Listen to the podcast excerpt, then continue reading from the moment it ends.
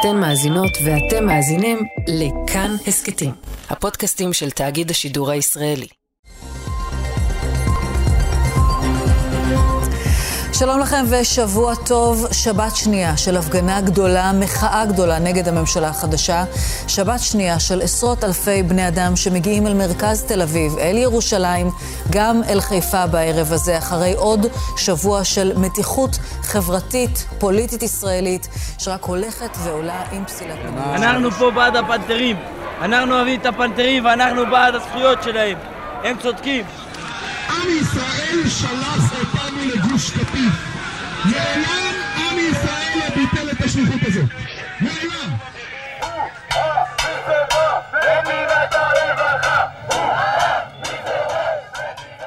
מהפנתרים השחורים, דרך ההתנתקות ועד יוקר המחיה. מהסכם השילומים עם גרמניה, דרך הטבח בסברה ושתילה, ועד ההפגנות עכשיו נגד המהפכה המשפטית.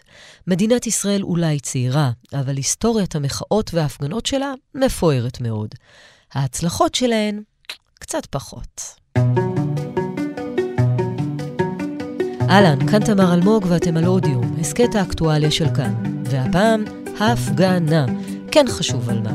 מה גורם למחאה מסוימת להצליח? מה המתכון הבדוק לכישלונה? אם ואיך יציאה לרחובות משנה משהו אצל מקבלי ההחלטות? מתי זה באמת מזיז אותם? מתי הכמות הופכת לאיכות, ואיך בכלל בודקים כמה משתתפים יש? על כל אלה ועוד נדבר ממש כאן. נעשה זאת בעזרת חברת הכנסת וסגנית ראש עיריית ירושלים לשעבר, רחל עזריה, מנכ"לית דרכנו, שכתבה את המדריכה למהפכה, מדריך לשינוי חברתי, ועם הפעיל וההוגה הפוליטי שי מנוחין, שהרצה בנושא של חברה, דמוקרטיה ואקטיביזם. שלום ישי. שלום וברכה.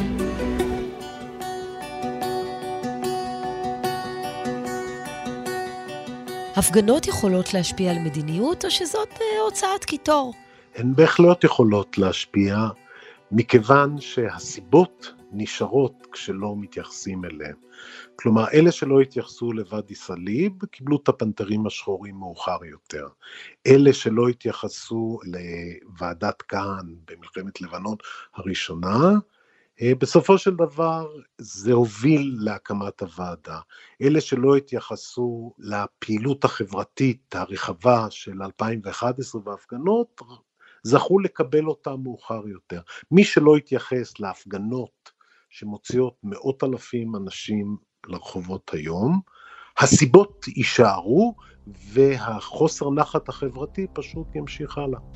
עד שהוא יתפוצץ באיזושהי צורה אחרת.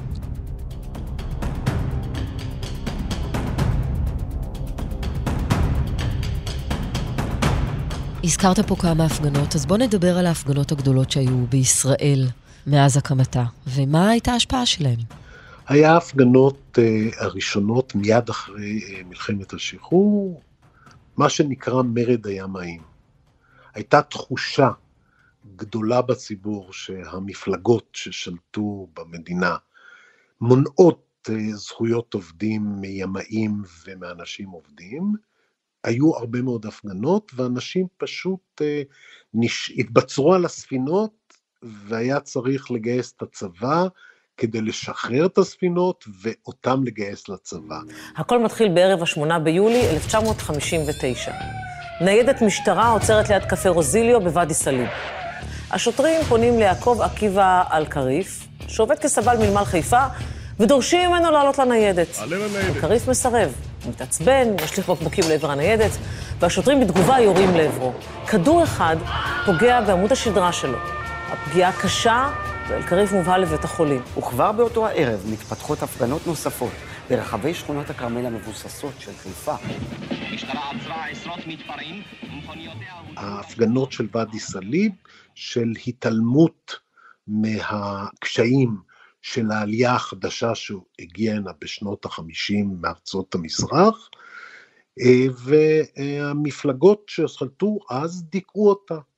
ואז אנחנו ראינו שהקולות צמחו מחדש, והכעס מול הדיכוי של ההפגנות הוביל אותנו לפנתרים השחורים של שנות ה-70. איך יכולה, יכולה יד יהודית במדינת ישראל, בירושלים, לזרוק בקבוק מולוטו ולהצית בניינים. אותו כעס ואותן הפגנות על חוסר התייחסות וחוסר שוויון כלפי האוכלוסייה אה, המזרחית בחברה הישראלית. אנחנו ראינו אחר כך שזה הוביל בין השאר לשינוי המפלגות השולטות במהפך של 77. בשעה תשע בבוקר הציב מוטי אשכנזי את קומץ הכרזות מול משרד ראש הממשלה ופתח את שביתת השבט שלו. בכרזות ניסח בדייקנות את מניעי שביתתו. עקרון האחריות המיניסטריאלית מחייב פיטוריו של שר הביטחון. אני פשוט מייצג ציבור רחב מאוד, אולי אפילו את רובו של הציבור הישראלי. וזו הערובה בעצם שזה לא יחזור על עצמו. איך אתה יודע שאתה מייצג ציבור רחב? אה, מהפידבק שיש לי מ... מאנשים. אנחנו ראינו את ההפגנות הגדולות אחרי מלחמת יום הכיפורים בעקבות הכישלון הנורא שהביא למוות של אלפי חיילים. זה התחיל בהפגנות מוטות משתתפים, אה, שמוטי אשכנזי אולי הדמות המפורסמת שהובילה אותם, ואנחנו ראינו את ההפגנות גדלות והולכות עד כדי כך שממשלת ישראל שנבחרה ב-74 אה, נפלה.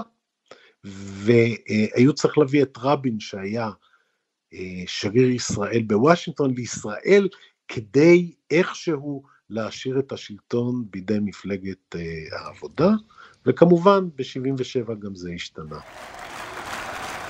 ראינו את ההפגנת ה-400,000 שהייתה בעקבות אירועי סבא ושתילה של מלחמת לבנון הראשונה.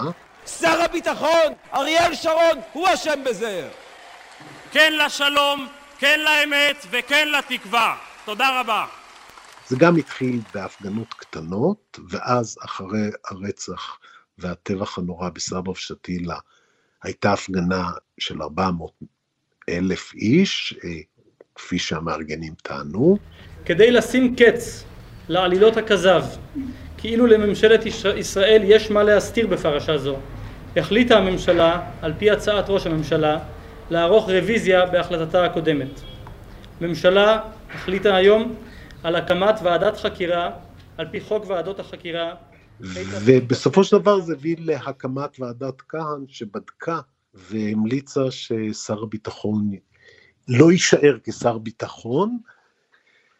בכל אופן אנחנו רואים הפגנות לאורך כל השנים, ראינו את ההפגנות אה, על הדיור, חוסר דיור ועל חוסר אה, יכולת התמודדות עם יוקר המחיה בשנת 2011, זה אמנם ייצב את מחיר הקוטג' אבל אה, היכולת להשיג דירה לא אה, גבר אחר כך, ואנחנו רואים עכשיו גם הפגנות שהנושא המרכזי שלהם הוא גם יוקר המחיה, יקר לחיות פה.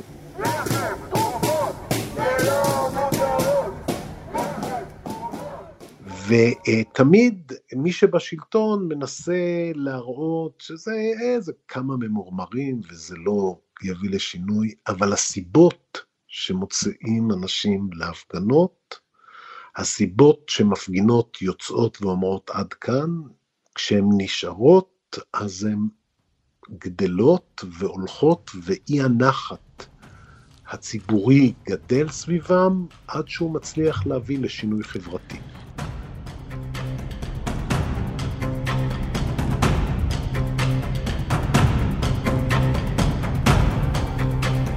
אפשר לנסות לאפיין את ההפגנות שהיו אפקטיביות יותר ואת אלו שהיו אפקטיביות פחות?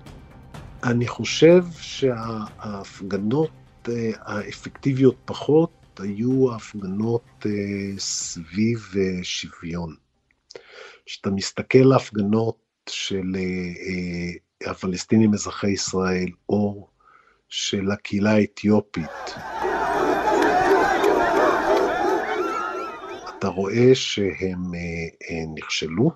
כשאתה מסתכל על ההפגנות שוויון של הקהילה הלהט"בית, שם כן הייתה הצלחה, שנבעה גם מסיבות אחרות.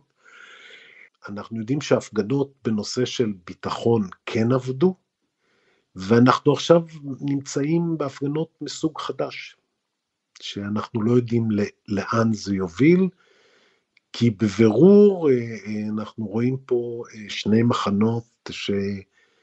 מאוד ברור להם מה כן ומה לא צריך להיות. ואנחנו נכנסים להתנגשות שגם אם לממשלה, לממסד, יש היום יותר כוח להוביל לשינויים שהוא רוצה, זה לא יכול להיגמר בניצחון של צד אחד וזהו.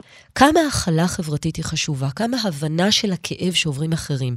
כי כשהייתה מחאה נגד ההתנתקות ותושבים שבאמת כאב להם כל כך, ואז הרגישו שאולי הציבור מכיר את המחאה שלהם, אבל לא מכיל אותה, ואפילו הוא מציג אותם כאנשים אה, פורעי חוק ואלימים.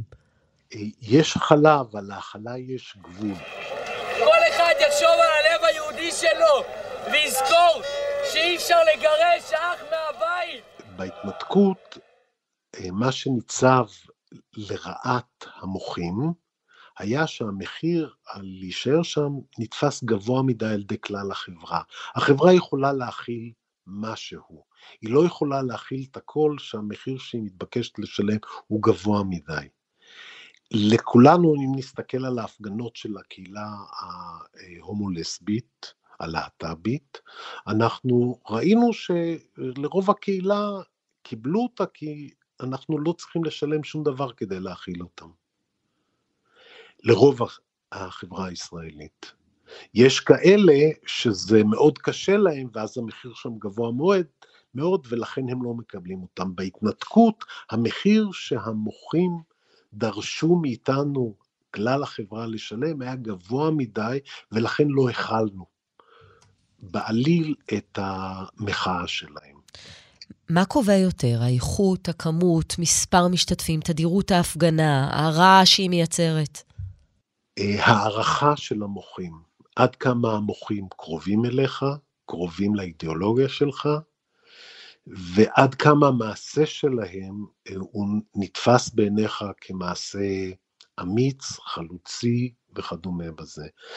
שימי לב שרוב אה, החברה הישראלית קיבלה בהבנה את ההתנחלויות, כי האנשים נתפסו מוכנים להקריב, ללכת לחיות בתנאים קשים. רוב החברה קיבלה את האידיאולוגיה שלהם, ולכן היה קל להכיל אותם. אני מסתכל על ההכלה של תופעות של סרבנות. היה סרבנות ימין והיה סרבנות שמאל. באופן כללי הייתה הכלה של הסרבנות, ויש הכלה של הסרבנות, כשהסרבנים הם סרבנים של המחנה שלך. אני חושב שהוא עשה מעשה מאוד אמיץ, שהוא הסכים ללכת להניס את הדגל הזה. ואני רציתי רק לומר, לתמוך בו, להגיד שיש ציבור גדול מאחוריו.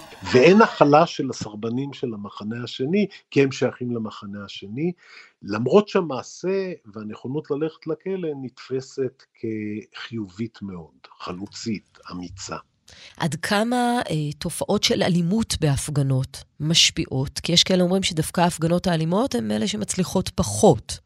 אני חושב שאלימות של הפגנות קשורה הן למה שאתה מוכן להכיל. למשל, רוב החברה אה, מוכנה להכיל את ההפגנות של בני ובנות הקהילה האתיופית שנתקלים ביחס משטרתי קשה.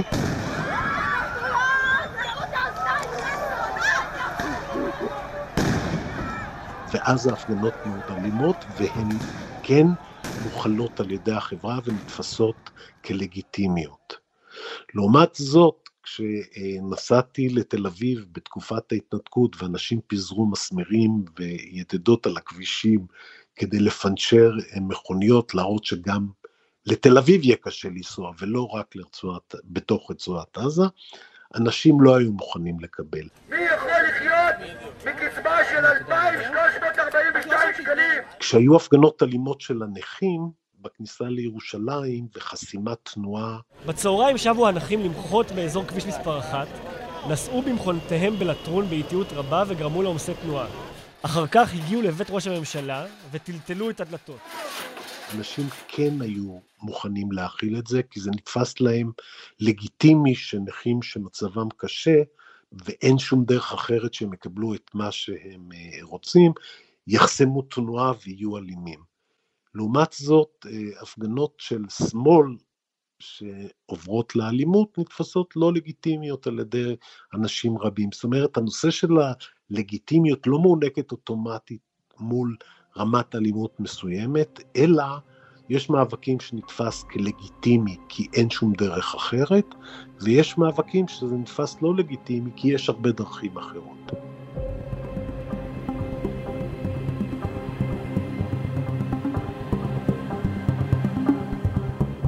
יש קרב קבוע על המספרים. קודם כל, איך קובעים בכלל מספרים בהפגנות? הכל אבל... פיקטיבי. כלומר? הייתי בהפגנה של ה-400,000, לא היינו 400,000. הייתי בהפגנות שקבעו מספרים אחרים, והסתכלתי ואמרתי, זה נראה לי בדיוק כמו הפגנות אחרות. למשטרה יש אפשרות לאמוד, אבל היא עושה בזה שימוש, לדעתי, לפעמים שימוש פוליטי. אתה מרגיש שהם אומרים לך על הפגנות מסוימות מספר קטן יותר, מספרות אחרות גדול יותר. אז אתה יודע שעושים שימוש פוליטי במספרים. אף אחד לא יכול להגיד בדיוק מה המספר של כמות כזאת של אנשים. ישי מנוחין, תודה רבה לך. בהצלחה.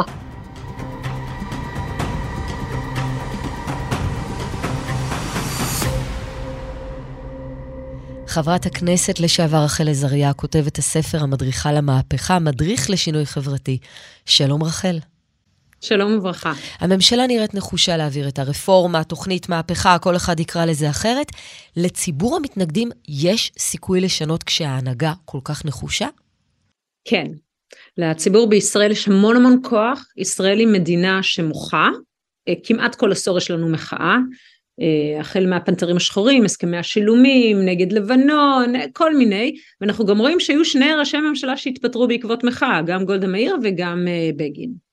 אה, אז כן, יש לציבור כוח. העניין הוא שכדי שמחאה תצליח, זה, וזה עקבי, תמיד ככה, צריך ששני דברים יקרו. אחד, באמת ההמונים צריכים להיות ברחובות, אבל באמת המונים, מספרים מאוד מאוד גדולים שאי אפשר להתעלם מהם, וגם זה צריך להיות מספרים עקביים, זאת אומרת באופן עקבי, שבת אחרי שבת אחרי שבת.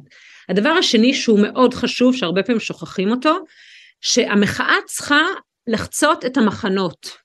זאת אומרת, אם את המהלך הזה עושה ממשלת שמאל נגיד, אוקיי? וכל המוחים הם מימין, כמו נגיד בהתנתקות, גם אם המחאה היא ענקית, היא לא מצליחה.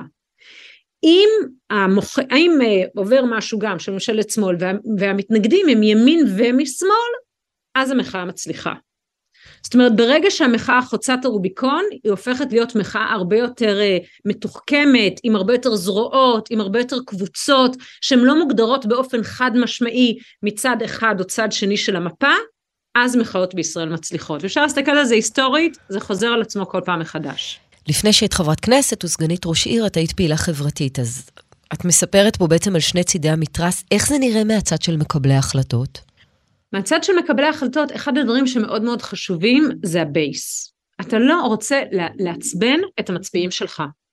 גם אם יש הסכמים קואליציוניים, ואתה צריך לעשות את זה בשביל מפלגה אחרת, את המצביעים שלך אתה תתאמץ לא לעצבן.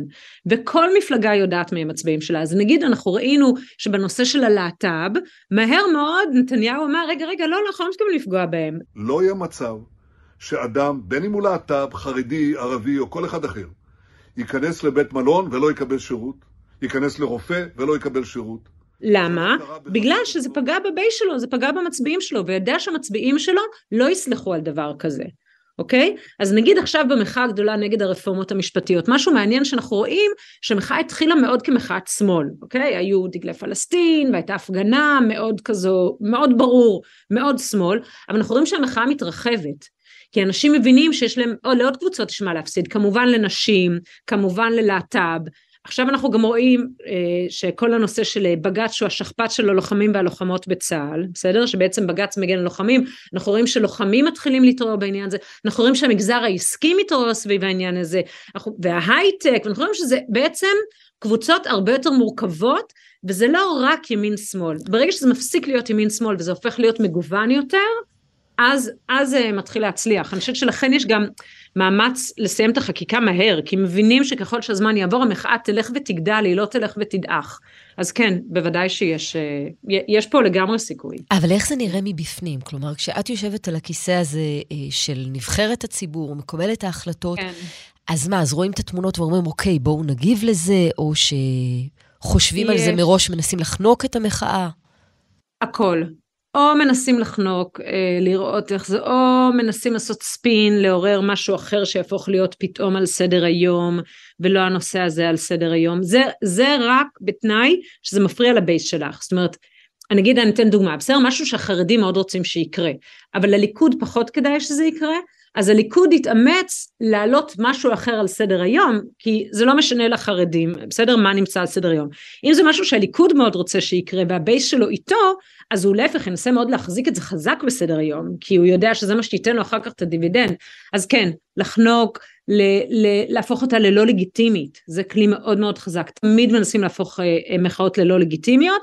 עד שבאיזשהו שלב כבר לא מצליחים ואז בעצם המחאה מצליחה, מתחילה לנצח. אבל תמיד יגידו משוגעים זה לא נכון כל מיני את יודעת קיצונים נגיד בנושאים של דת ומדינה תמיד אומרים שזה כל מיני חילונים קיצוניים זה שונאי זה אנטישמים כל מיני דברים כאלה.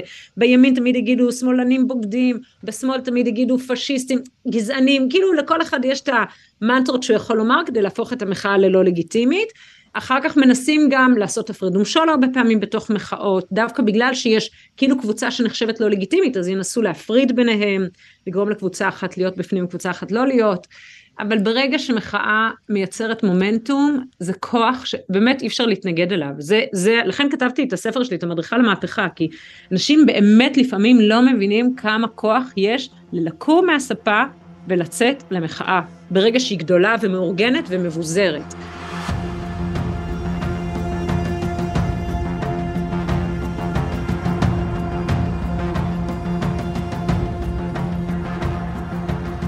הזכרת את המדריך שכתבת על צעד אחר צעד לשינוי חברתי. בואי נעבור לצעד השני שלך כפעילה חברתית.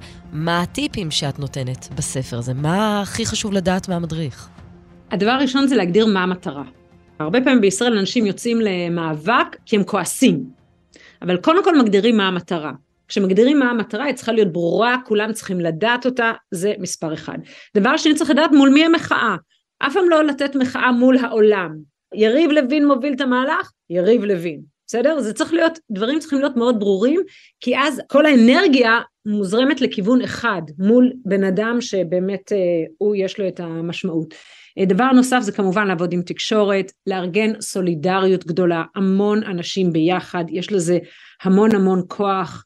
עוד דברים זה לייצר מחאה שלאנשים קל להיות שותפים אליה.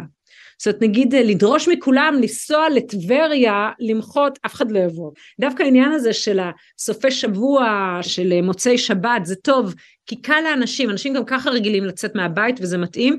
אני אגיד שבדרך כלל יותר קשה למחות בחורף אה, וזה מעניין בינתיים הגשם עוד לא מאוד חזק אז זה עוזר אבל, אבל במובן הזה זה צריך להיות מותאם. נגיד מחאת העגלות אחת הסיבות שהצליחה זה שכולם גם ככה חיפשו מה לעשות עם הילדים אחרי צהריים אחרי הגן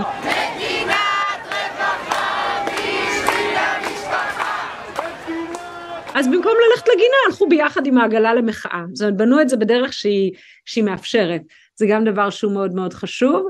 אה, ונראה לי שאולי אחד הדברים הכי חשובים, אני מדברת הרבה גם על פניות לבג"ץ, שצריך להבין שבאמת לאבד את בג"ץ יפגע מאוד מאוד ביכולת שלנו אה, אה, למחות ולהצליח במחאה. והדבר שאמרתי אותו ואני אגיד שוב זה לייצר הרבה סולידריות באמת כל פעם כל מחאה ברגע שמייצרים סולידריות מפתיעה בחברה הישראלית, זה מצליח. אני יכולה לתת דוגמאות. בבקשה. החל, מ, החל מהמאבק של הכשרות נגיד. אם חילונים מדברים אה, נגד הכשרות של הרבנות, אז בסדר, כולם שמעו, זה כאילו לא מעניין.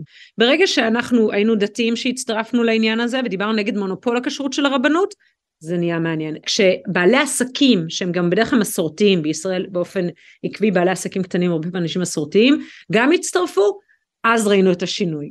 במאבק המקוואות התחלנו נשים דתיות, פמיניסטיות וחילוניות, ברגע שהצטרפו אה, נשות המקדש, זה אלה שעולות להר הבית, בסדר? וגם הם...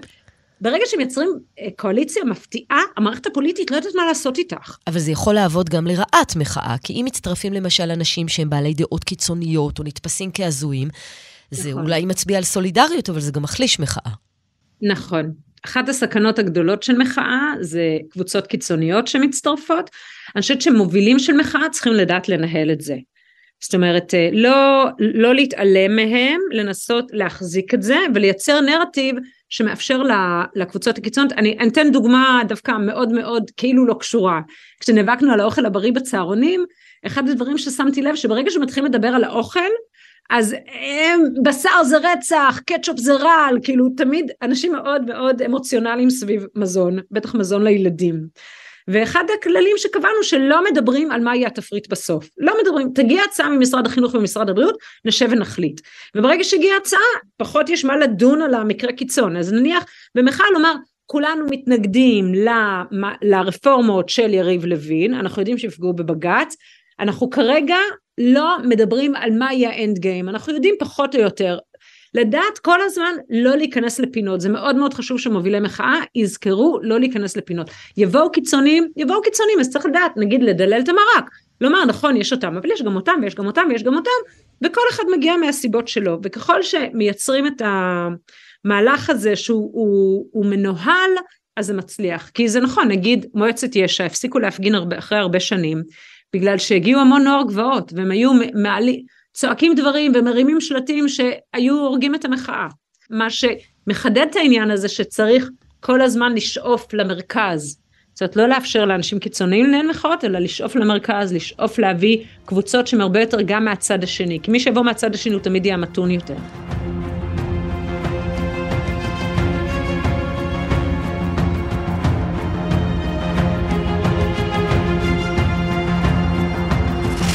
אז הנה, שבועיים ברצף הגיעו מפגינים והיו הפגנות מאוד גדולות, אבל האם לא יכול להיות שברגע שהתוכנית נמשכת וההנהגה מפגינה את אותה נחישות, אז בהתאם המחאה תיחלש? זה מאוד תלוי בכמה כמה אנשים מרגישים שיש להם סיכוי, אחד. שתיים, זה מאוד משמעותי כמה הארגון הוא טוב, זאת אומרת מי שבא אתמול אומר ברור שאני באה גם שבוע, שבוע הבא. כאילו, יש לזה משמעות, ואני מביא איתי עוד אנשים. ואני מרגיש או מרגישה שיש לזה משמעות. וגם, שוב, כמה חוצים את הרוביקון. זאת אומרת, ברגע שגם אנשים מתוך המרכז עם נטייה קלה ימינה, אה, יגידו, רגע, שנייה, אנחנו לא יכולים לוותר על בית משפט העליון, כי את המחיר אנחנו נשלם. כמובן גם דברים של נשים, וככל שהקבוצות יתרחבו, גם נחישות של ממשלה, כדאי לשים לב שמי שמדבר בעד התוכנית, לא כולם מדברים בקול אחד, לא כולם מדברים בעד התוכנית. גם אלה שהם נגד התוכנית של אה, יריב לוין, אומרים שצריך לעשות שינויים במערכת המשפט, ולכן אנחנו צריכים להידבר. דווקא החזק צריך לבוא ולהידבר עם החלש יותר. יש כאלה שגם מסתכלים על זה ומבינים שזה מורכב, גם בתוך הקואליציה. וככל שהמחאה תגבר וגם אנשים מקבוצות שונות גם התבטאו בנושא הזה, אנחנו רואים זה נגיד בירושלים המחאה היא מאוד, אה, מאוד דתייה, בעיקר כיפות סרוגות רואים. זה כן אה, משנה גם מבחינת הממשלה, בסוף אנשים לא רוצים לריב עם הבייס שלהם. רחל עזריה, תודה רבה לך. תודה רבה.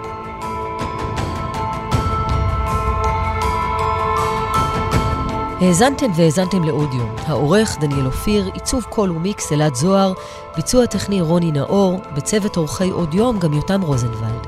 היה לכם מעניין? קדימה, שתפו את הפרק. ואם האזנתם בספוטיפיי או אפל פודקאסט, נשמח אם תיתנו לנו דירוג גבוה. הערות על מה שאמרנו מוזמנות ומוזמנים לכתוב בקבוצת כאן הסכתים בפייסבוק, אפשר גם בחשבון שלי או בטוויטר. פרקים חדשים של עוד יום עולים בכל ראשון, שלישי וחמישי. את כולם, והסכתים נוספים מבית כאן, תוכלו למצוא בכל מקום שבו אתן מאזינות ומאזינים להסכתים, או באתר שלנו. כאן תמר אלמוג, נשתמע.